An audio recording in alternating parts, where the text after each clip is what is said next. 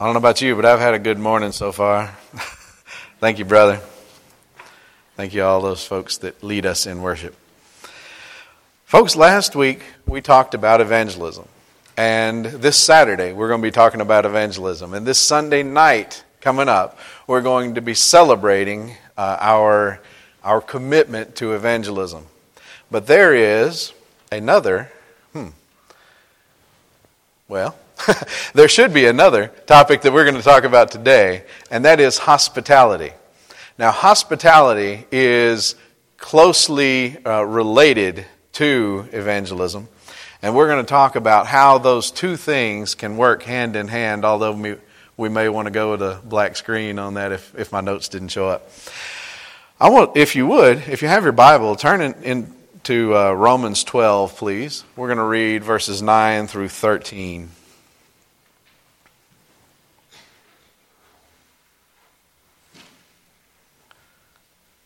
All right, it says, verse 9, let love be genuine, abhor what is evil, hold fast to what is good, love one another with brotherly affection, outdo one another in showing honor.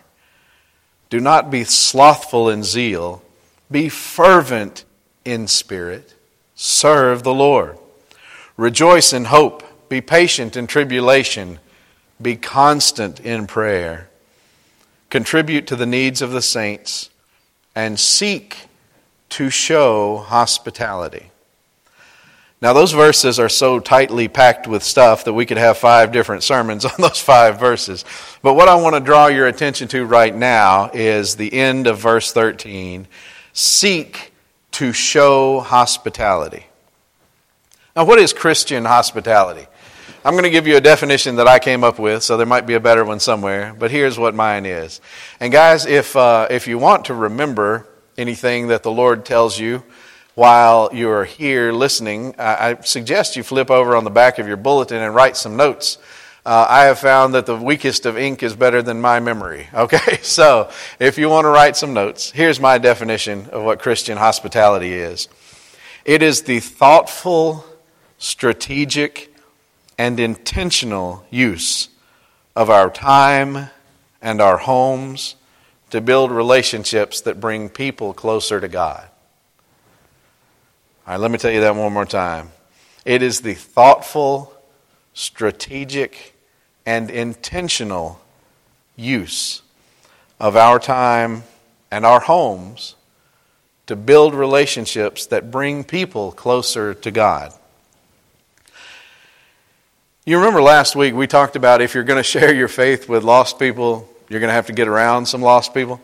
Now, I know that seems obvious, but I also know that some of you would, would say to me and have said to me, the only people I hang around with are, are Christians. I mean, I have my church friends, and I see them outside of church, and then I see my family at home, and then I come to church and see church people. So the only people that I hang out with are Christians. And uh, that is a legitimate issue, but it's not something that we can say, okay, the only people I'm around are Christians, therefore I don't have to obey the Lord in, in evangelism, right? we can't go there. Instead, we have to say, the only people I hang around are Christians, therefore I need to be thoughtful and strategic and intentional about hanging around with somebody else. Evangelism and hospitality are not the same thing but they work hand in hand to accomplish the entire Great Commission. When we show hospitality to those who are lost and unchurched, we build relationships that can be used to get the gospel to those people. Now, when we show hospitality to those who are already in the church, then we build relationships that allow, as the scripture says, for iron to sharpen iron. Uh, when I'm in my small groups or when, when I'm hanging around with people uh, in the church, it's an opportunity for me to learn from them, for them to learn to me from me, and for us to just sharpen one another as we hang out. Um, I was in a staff meeting in the in the previous church where I served, and the youth pastor was in there, and uh, our our senior pastor asked us, "Has anybody ever discipled you?" And we we're like, "No, not really." Well, my youth our youth guy uh, said, Well, yes, I have been discipled, but I've been discipled by Steve. And uh, that, was a, that was a really meaningful compliment to me. But we never got together and sat around and I said, All right, young grasshopper, I will show you the ways of the word. It, we just hung out together.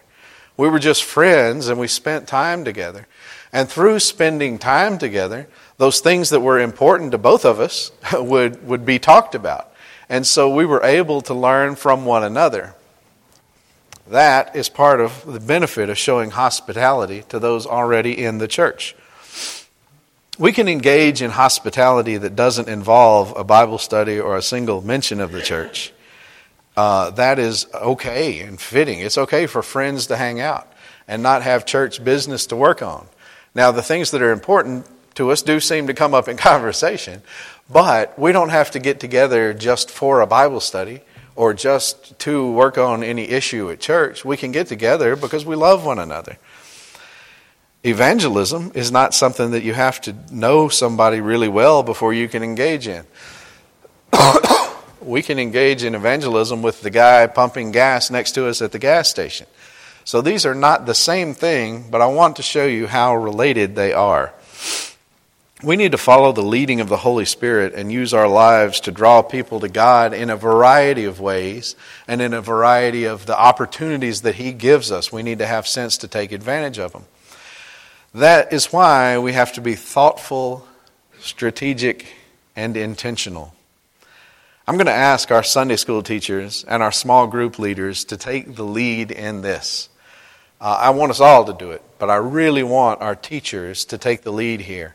I'm reading a book by Josh Hunt where he claims that the Sunday schools in his church that are working through the system that he asked them to work, which is showing hospitality, all of them that do it double within 24 months.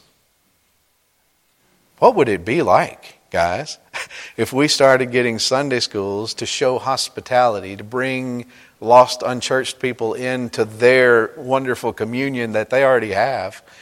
And we started doubling our class sizes within the next 24 months. Wouldn't that bring some enthusiasm and some revitalization around here? Now, why doesn't every church do it then? That's the obvious question, right? If you can do it, if you can double your class size in 24 months, why would any church not do that? Well, the reason is because it takes real work and real effort. Work can be fun, though. 1 Peter 4 8 and 9, Peter tells us this. Above all, and that's a mouthful, above all, he's, he's saying some other stuff in his letter, and he says, But above all, keep loving one another earnestly, since love covers a multitude of sins. Show hospitality to one another without grumbling. All right. So this is not simply a command to do something, it is a command to be something. He is saying, do it without grumbling. And that doesn't mean show hospitality and hate it the whole time, but manage not to say anything. He's saying, be the kind of people who like to show hospitality to other people. Now, we, uh, you know, that may require heart change, right? We can't make ourselves want something we don't want. Now, we can obey. We, we can obey, but we can't just desire to obey. So, like I said last week about evangelism, what I recommend you do is if you're not the kind of person that likes to show hospitality, pray to the Lord and ask Him to make you one of those people. Uh, it may require heart change, but the Lord is perfectly capable of changing your heart in this area and any other. The same thing with evangelism goes for this. If you don't feel like doing it, don't sit back and say, Well, I asked God to change my heart on this, and He didn't change my heart, so therefore I am free to disobey the Lord. no, that's not right. While you're praying for that heart change, obey the Lord and then ask Him to make you desire to do it. Uh, you know, they say it's hard to steer a ship that's dead in the water, right? Get moving in obedience, and God will steer your heart to love that obedience. Hebrews 13 1 and 2 says this Let brotherly love continue. Do not neglect to show hospitality. we're finding a pattern here, right? The New Testament talks a lot about showing hospitality. Do not neglect to show hospitality to strangers, for thereby some have entertained angels unawares. Now, why does this passage tell us not to neglect hospitality? Well, the reason is because it's very easy to neglect it. We tend to be egocentric and selfish. I mean, and I'm not saying you tend to be, I'm saying we tend to be egocentric and selfish. When we get done with a long day of work, are we thinking, how can I show hospitality to my lost neighbor to build a relationship with him or her, to get the gospel to him? No, we're thinking, I want to go home and kick my shoes off and sit in front of the television and eat, right? That's what we are naturally bent toward uh, comforting ourselves. So that's why the writer here tells us not to neglect hospitality because it's easy to do. Matter of fact, it's our default position. So we have to work to overcome that. We spend our resources, guys, on what's important to us. And our most precious resource is our time. We have to plan and work thoughtfully if we're going to invest our time in hospitality. Otherwise, like I said, we will just neglect it by default. So, why is showing hospitality so important?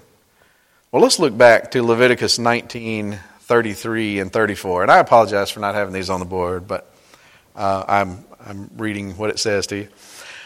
When a stranger sojourns with you in your land, you shall not do him wrong. You shall treat the stranger who sojourns with you as the native among you, and you shall love him as yourself, for you were strangers in the land of Egypt. I am the Lord your God. Now, a Jewish reader who read that in Leviticus when he says, hey, he's talking about Egypt, and then he says, I am the Lord your God, he would think back to Exodus chapter 20, which is the Ten Commandments. Because the Lord prefaces the Ten Commandments with this very similar statement.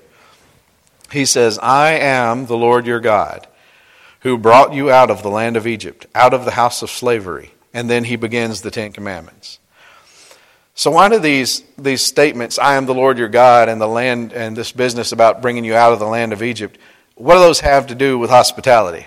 All right, here's what they have to do with it. The first thing is that God commands us to do whatever He wants, right? He made us. He formed us from the from the dust.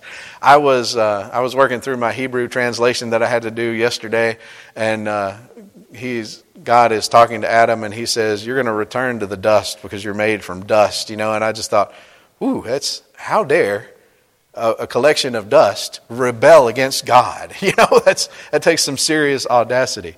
So God can tell us to do whatever it is He wants us to do. He made us, He owns us.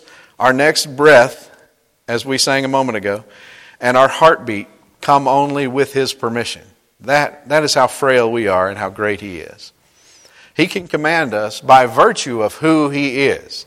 He's God, we're a created creature. He has the right and the authority to command us to do whatever He says. But not only does He deserve obedience because of who He is, He also deserves our allegiance because of what He has done for us. The Israelites were slaves in Egypt. God rescued them.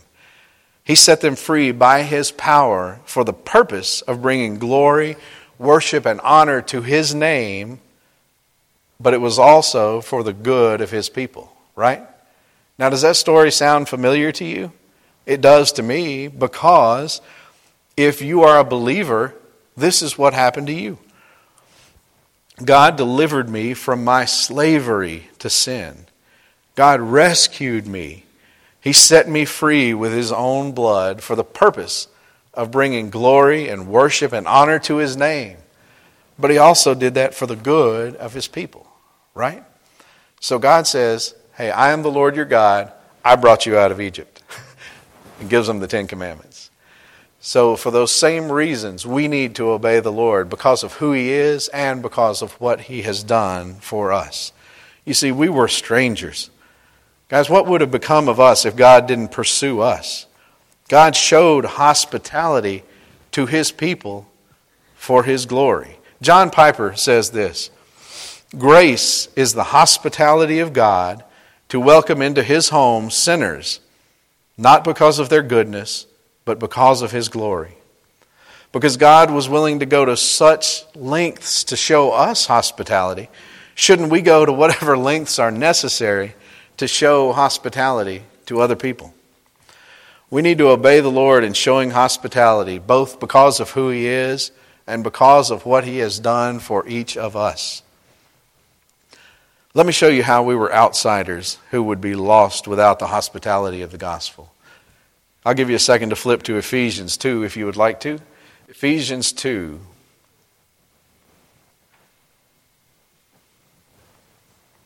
Starting in verse 11.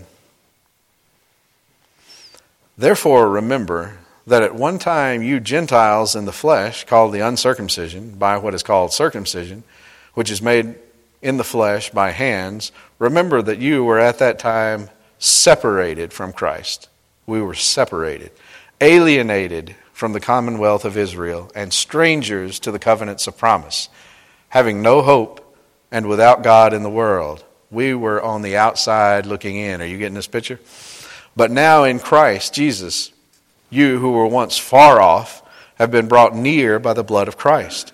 For he himself is our peace, who has made us both one and has broken down in his flesh the dividing wall of hostility, by abolishing the law and commandments expressed in ordinances, that he might create in himself one new man in place of the two, so making peace, and might reconcile us both to God in one body through the cross, thereby killing the hostility.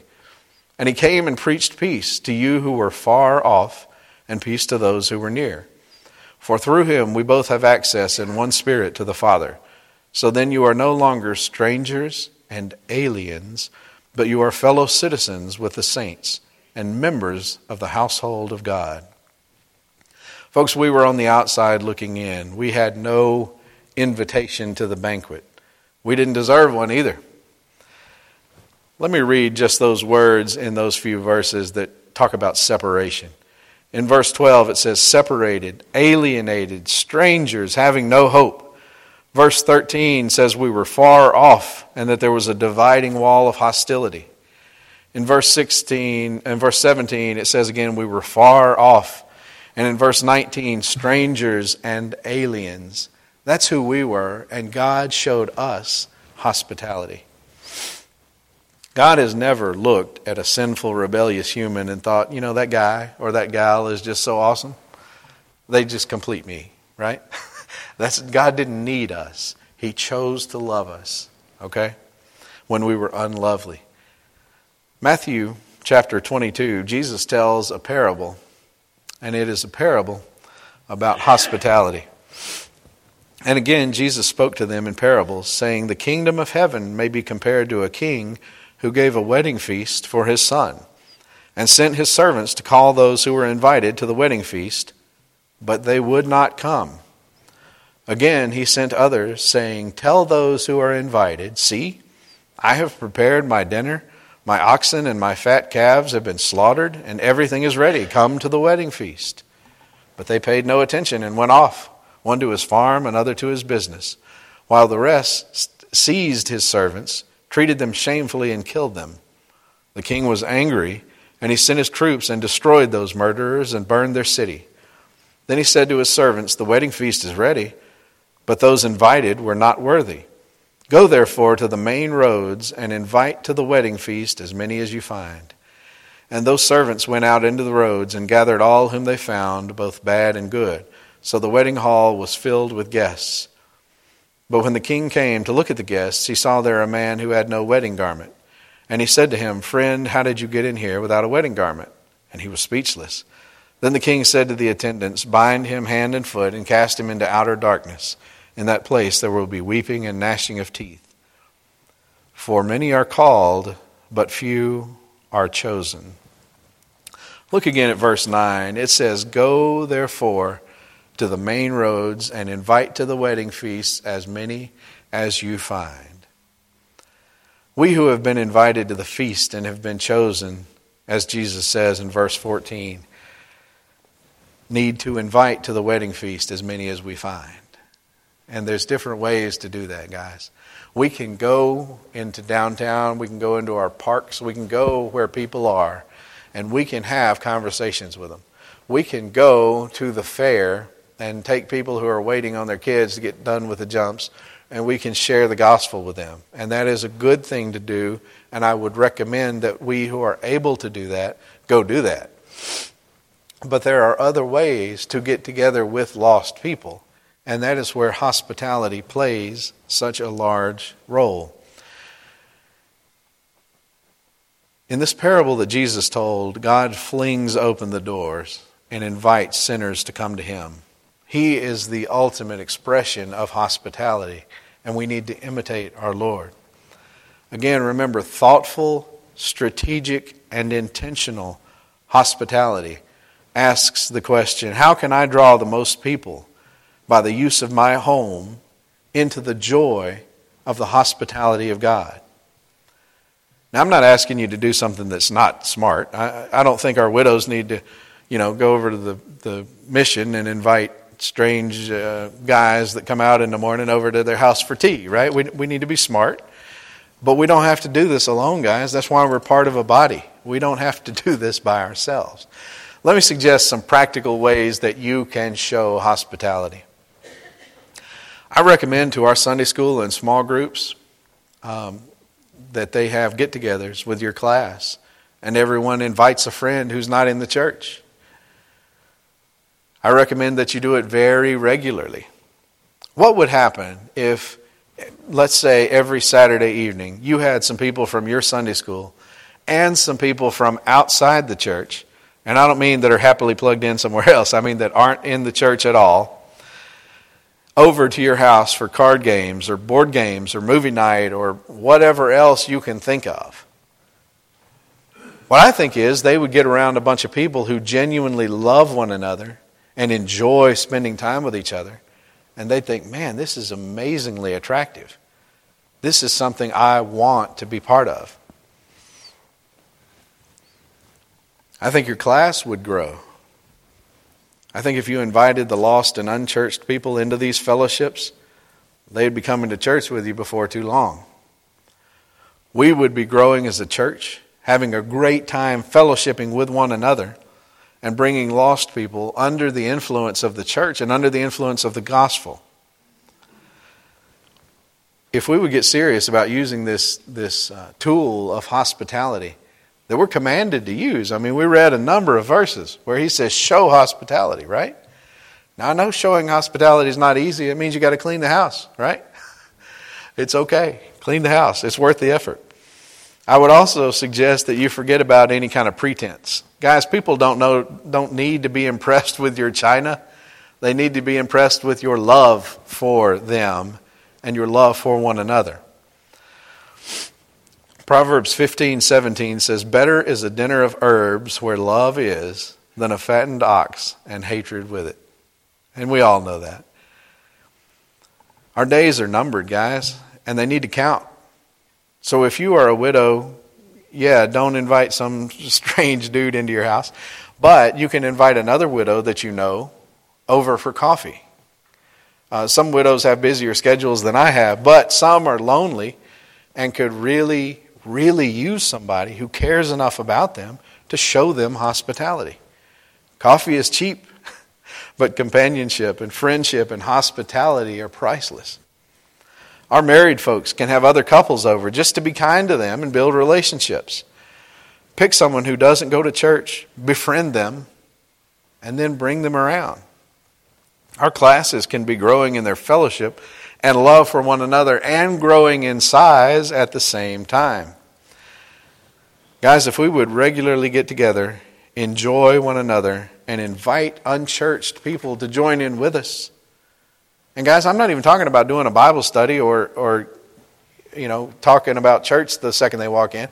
I'm just saying, get together with your friends who are part of this church, love on them, and invite some people from outside. Show, show the outsider hospitality like we just read that the Lord did with us. Go, he sent his servants into the streets to call everybody. So I wouldn't quite do that, but I would invite people who are outside, inside, so they could enjoy the love and the fellowship and the friendship that they'll experience with people in your Sunday school class or small group. As this is biblical stuff. John 13, 34, and 35 says this A new commandment I give to you, that you love one another just as I have loved you. You also are to love one another. By this, all people will know that you are my disciples if you have love for one another. Guys, that is supposed to be attractive. It is supposed to be obvious to those outside that we have a love for one another that is not something the world experiences. Unchurched people who hang around your class for a period of time should experience something that they will not find anywhere else. Then, if you invest in those relationships, over time, it should be the most natural thing for them to want to hang out with their friends on Sunday morning as well. And you will be able to invite them into the church.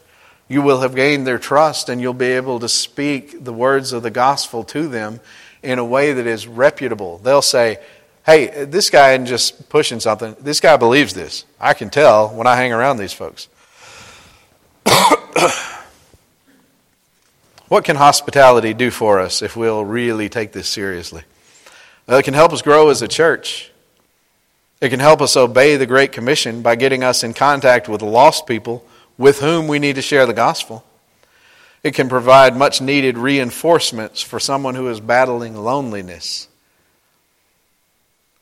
It can help us get to know one another better and love one another more. Folks, there are people who don't have a lot of family and don't have a lot of friends outside of the church. And if they are plugged in to a, to a healthy New Testament Bible believing church, they shouldn't be lonely, guys. They should be loved and hospitality be shown to them. I've really enjoyed having people come to my house for Sunday lunch. Uh, if I haven't gotten to you yet, just wait. We're really enjoying it. We had a great time eating and visiting, and I look forward to every one of those lunches. Let's take that same enjoyable fellowship and include some people that we know that don't have a church or a family of their own to share that fellowship with. We can do this as individuals, as couples, and as classes. So, if you're a Sunday school teacher in here today or a small group leader in here today, please think about this. Take this home with you and think how can my class Start showing hospitality to those outside and bring them inside. We can do it as individuals and as couples as well. So we need to think of how we can show hospitality. We can do whatever you can dream up. If you are a competitive person, compete in this, okay? If we have some classes that say, I bet I can be more uh, hospitable than that class over there, I bet our, our Sunday school can double in 24 months, and I bet them it'll take them three years. Be competitive in this. Uh, Romans 9:10 says, "Love one another with brotherly affection. Outdo one another in showing honor." So here's a chance for you to outdo one another, but outdo one another in doing something wonderful for the Lord. Now, why do we need to do that? Because people need to hear our message and they need to meet our Savior. Guys, there are people who are are going to uh, die without Christ. There are people who are going to die having made a profession of faith and had zero fruit come from that. And guys, you know, I think, the same thing that I know that the Bible says a good fruit uh, will come from a good tree, right? And bad fruit will come from a bad tree. Guys, I'm not sitting around going, hey, if you're not um, living this certain way and I have a list of 50 things, then I don't think you're you know a believer. But I do know that the word says believers act like believers. And so we have a lot of folks in our society. If you go up to them and you say, "Are you saved?" they'll be like, "Yep." How do you know? Because I prayed a prayer and walked down an aisle and got baptized. All right. That's okay if that was the start of a relationship. But guys, if that was the start and end of a relationship, then you, you're not saved. Okay, that's just what the word tells us. There are a lot of people around us that have no relationship with Christ, they have no relationship with the church, but they think they're going to heaven because they think they got a golden ticket back when they were 12. Now, they haven't spoken to the Lord since then. They haven't read His Word. They haven't done anything He told them to do, but they think they're good. And, guys, I've told you, that's like if on October, in October of 1993, Melissa and I got married, and then I hadn't seen her until I ran into her at the store yesterday. That's not a real marriage. That's not a real relationship, right? But that's how some of our friends and our family have treated the Lord. They said, hey, I'd rather go to heaven than hell because I'm not insane. So I'll make this commitment. I'll, I'll say the right words. I'll pray the right prayer. And then when I got my ticket, I'm good. I, I don't really like the Lord. I don't want to have anything to do with him. I don't like his bride. I don't want to have anything to do with her. But I'm right with God, right? We know that's not true. They don't. That's the problem. so we need to get them involved with us. We need to show them hospitality. We need to bring them in. And we need to share the gospel with them. And then we need to bring them to church where we can collectively share the gospel with them. What that gospel is, I will remind you. And I know you say, well, we already know. I want you to hear it again so that you can tell somebody else. The gospel is this God created us, had every right to tell us what to do. Adam and Eve, our, our, our heads uh, back in the day, they said, well, we can listen to God, we can listen to our Creator, or we can put our faith in the word of the serpent, and we can do what he says. And they chose to place their faith in the serpent, right? And they rebelled against God. And we have been rebelling against God ever since then. Every time you sin, you rebel against God. And so there's a problem. And that problem is something that we couldn't fix. We didn't have any way to make ourselves clean again. If you take a beautiful wedding gown and throw ink all over it, you're not going to be able to fix that. we have sin in our life. We have stained ourselves with sin and we can't become pure anymore. So we're helpless without Christ. But God fixed this problem for us in sending His Son, Jesus Christ, to live the life we should have lived and to pay for the sins that we committed if we will put our faith in Him and our repentance. Then, on His account, will go all our sin, and all of His righteousness and perfection and obedience will be counted to our account. That is the gospel that we need to believe. It's the gospel we need to preach. And it's the gospel that needs to inspire in us hospitality to draw other people in.